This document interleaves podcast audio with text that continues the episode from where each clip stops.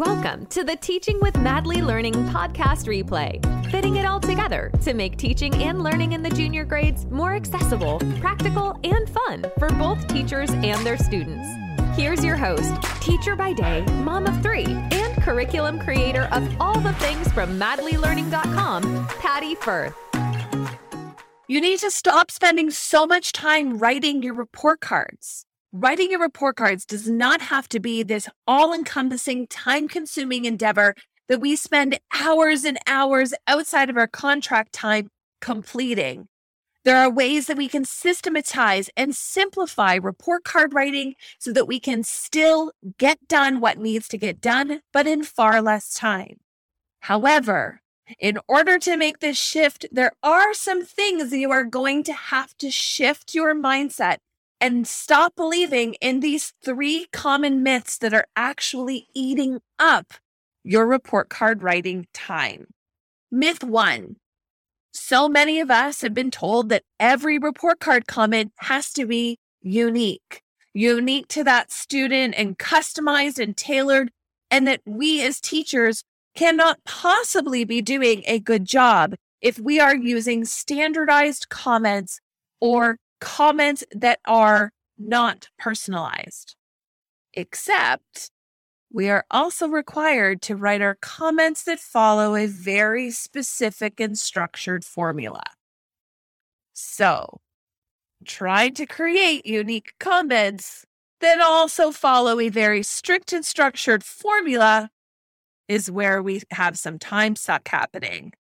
Now, we also have a problem with some administrators being very particular and peculiar about how these report cards have to be structured. So, the first thing we need to do is get really clear on exactly what our administrator is looking for so that we can make sure that our comments fit what they desire to have written. Next, we can standardize much of our comment by being able to write the form and the structure of our comment that is uniform for all of our students by being able to add placeholder spots where we can add individualized aspects to that comment and examples. If we can uniform the bulk of our comment and then add in placeholder text that allows us to customize small portions of our comment, this will end up saving time. Each individual may be reading it and may feel more customized, even though we have come up with a system to systematize unique comments. That makes sense.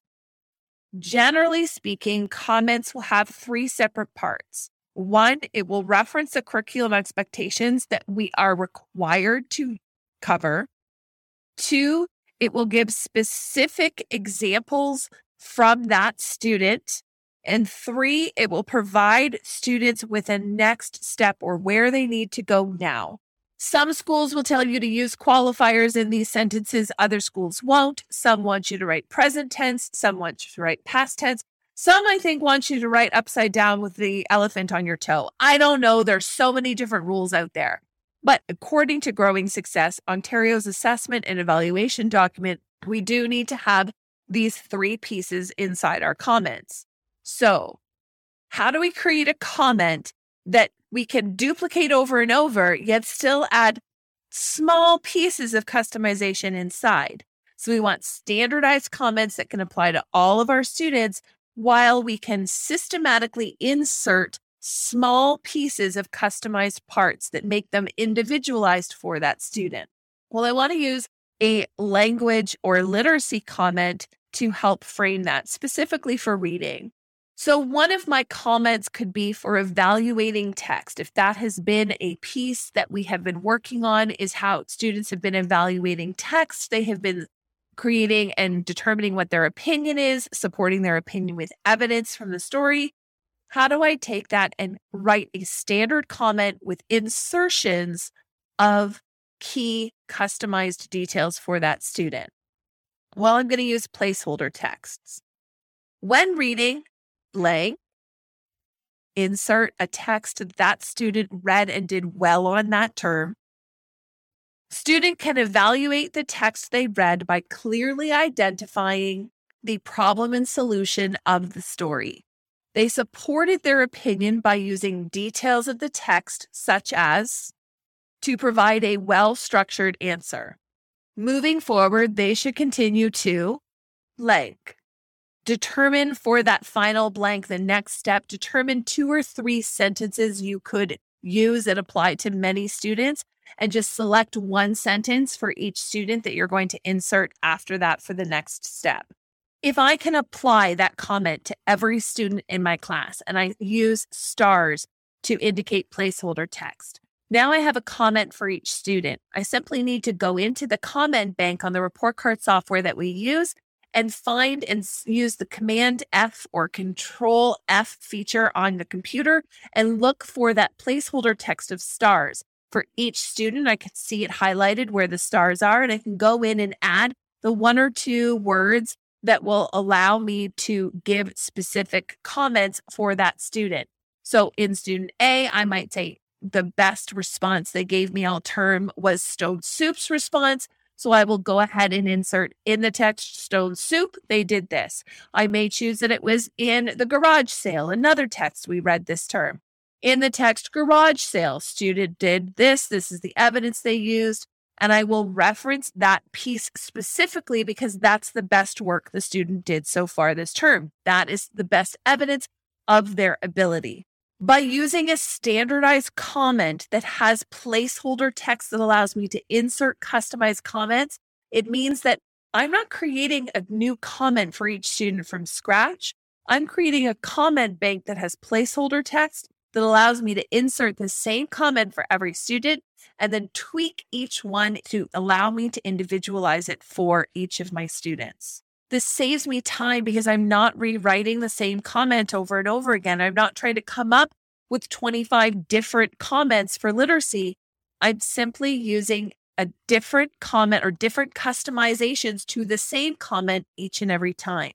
This can be replicated again in math in science and social studies, when you use placeholder text, you simply have to find an example from the term that allows you to comment specifically on that student demonstrating strength at some point so far this term and insert that into that placeholder portion of your standardized comment. The second myth that we so often tell ourselves is that we don't have enough data. The problem is, is that sometimes we get fixated on the idea that we need to have enough products that have been assessed. We need to have traditional tests or assignments or worksheets that we've marked in order for those to count as evidence. Except these products that we've created legitimately only should be counting for one third of the data that we've collected. We also have been collecting data on our students each and every day through observations and conversations. You have collected that. Whether or not you have written it down formally or they're just observations that you have made about a student over time that is all held up here, all of that is okay. If somebody walked into your classroom today and asked how that student was doing, you'd probably be able to give them a story of what they would do you probably would be like, well, I have no idea how they're doing. I only marked two tests. So I guess they're doing okay.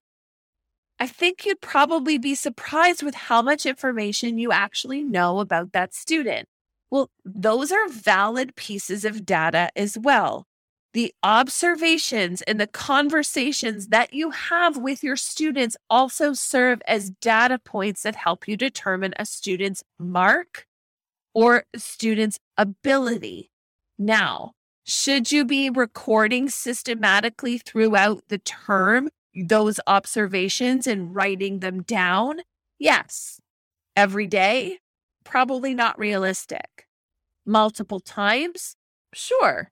Grab a piece of paper, split it into 12 boxes per page, write 12 students' names on the front, flip it over, write the next 12 students on the back, and as they are working on an independent task, make some observations.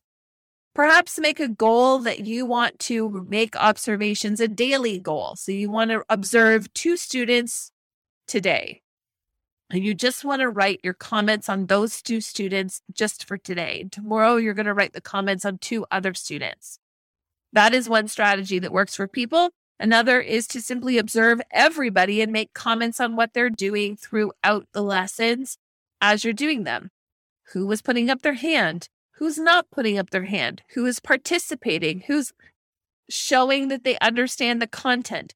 All of those things are going to be important for you to use as pieces of data to help you determine the marks. Take time right now. Take a class list, pick a subject, and write something that you could say right now about each one of those students.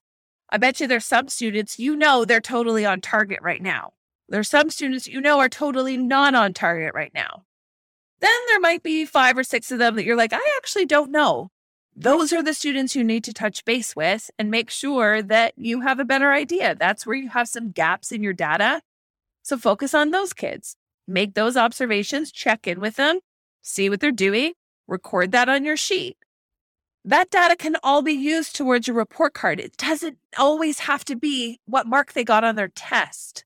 So Remember that your data is not just simply products that you've marked, but you can also count the observations and conversations you've had with your students along the way. And I bet you you've got a lot more data up here than you think you do. Myth number three is that report card comment banks are evil and no teacher should ever use them. Just head on over to some of my previous TikTok videos or Instagram reels where I've talked about report card comment banks and just read all of the comments from people that think that report card comments are lazy and not appropriate and should never be used by teachers. Reality is, is that these report cards are being written on my own time outside of my contract hours. And I don't have an extra 80 hours to dedicate to writing these report cards.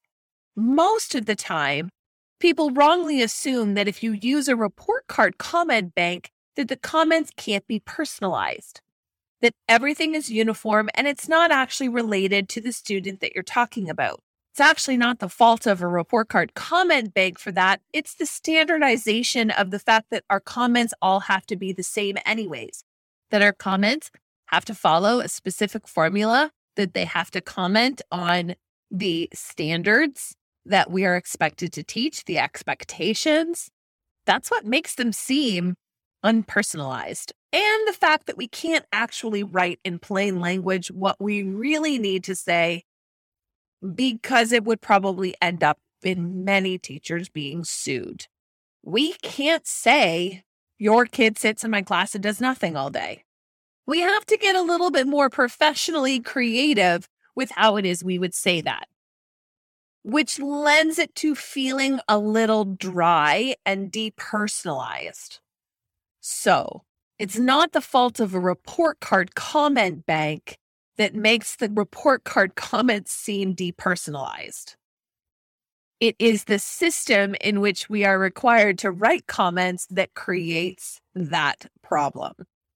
So embrace the report card comment bank because using a systematized way that allows us to create a comment that meets the criteria of what we're expected to do and how we're expected to write comments using a systematized and systematic process for creating comments for our students that, like I said before, has elements of placeholder text that allows you to customize it is not a bad thing.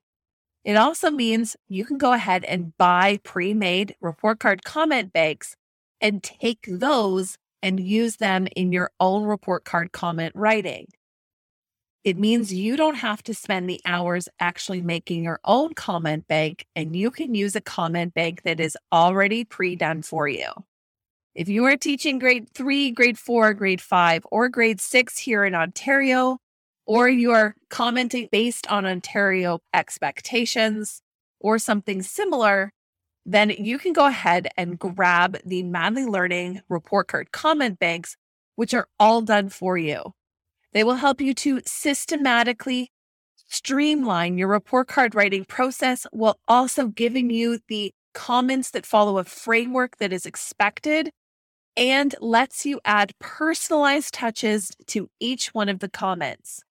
Now, does this mean grabbing these comment banks is going to be a plug and play? You will simply copy and paste them into your report card comments without any worry and it'll just be done for you? That's not possible. These are just a framework that will help you structure your own comment so that you can create customized comments for your students without starting from a blank box from scratch. Using a pre made comment bank gets you between 80 to 90% of the way there but you, as the teacher, still need to add your own personalized touches to make it fit appropriately for your students, meet the crazy criteria your principal may have, or to meet your board's rigid or restrictive rules about what is and is not appropriate for writing report card comments, which is also constantly changing. So, it will save you some of the time, but not all of the time, but it will still save you more than what you would get if you would start from a blank box and have to write every single student's comment from scratch. So if you're ready to save yourself some time and you teach grade three, four, five, or six, you can go ahead and find those on www.madlylearning.com forward slash assessment. Thank you for listening to another episode of the Teaching with Madly Learning podcast. For more information on writing report card, including links to our report card comments and previous podcast episodes on using and writing report cards in your classroom, you can check out the show notes on our website for more information. Thank you so much for listening and have a wonderful day. Thank you for listening to the Teaching with Madly Learning podcast replay. Join me on www.madlylearning.com for more information on all things teaching in the junior grades. Don't forget, you can always catch this show on the Madly Learning YouTube channel. See you next week for another replay episode of Teaching with Madly Learning.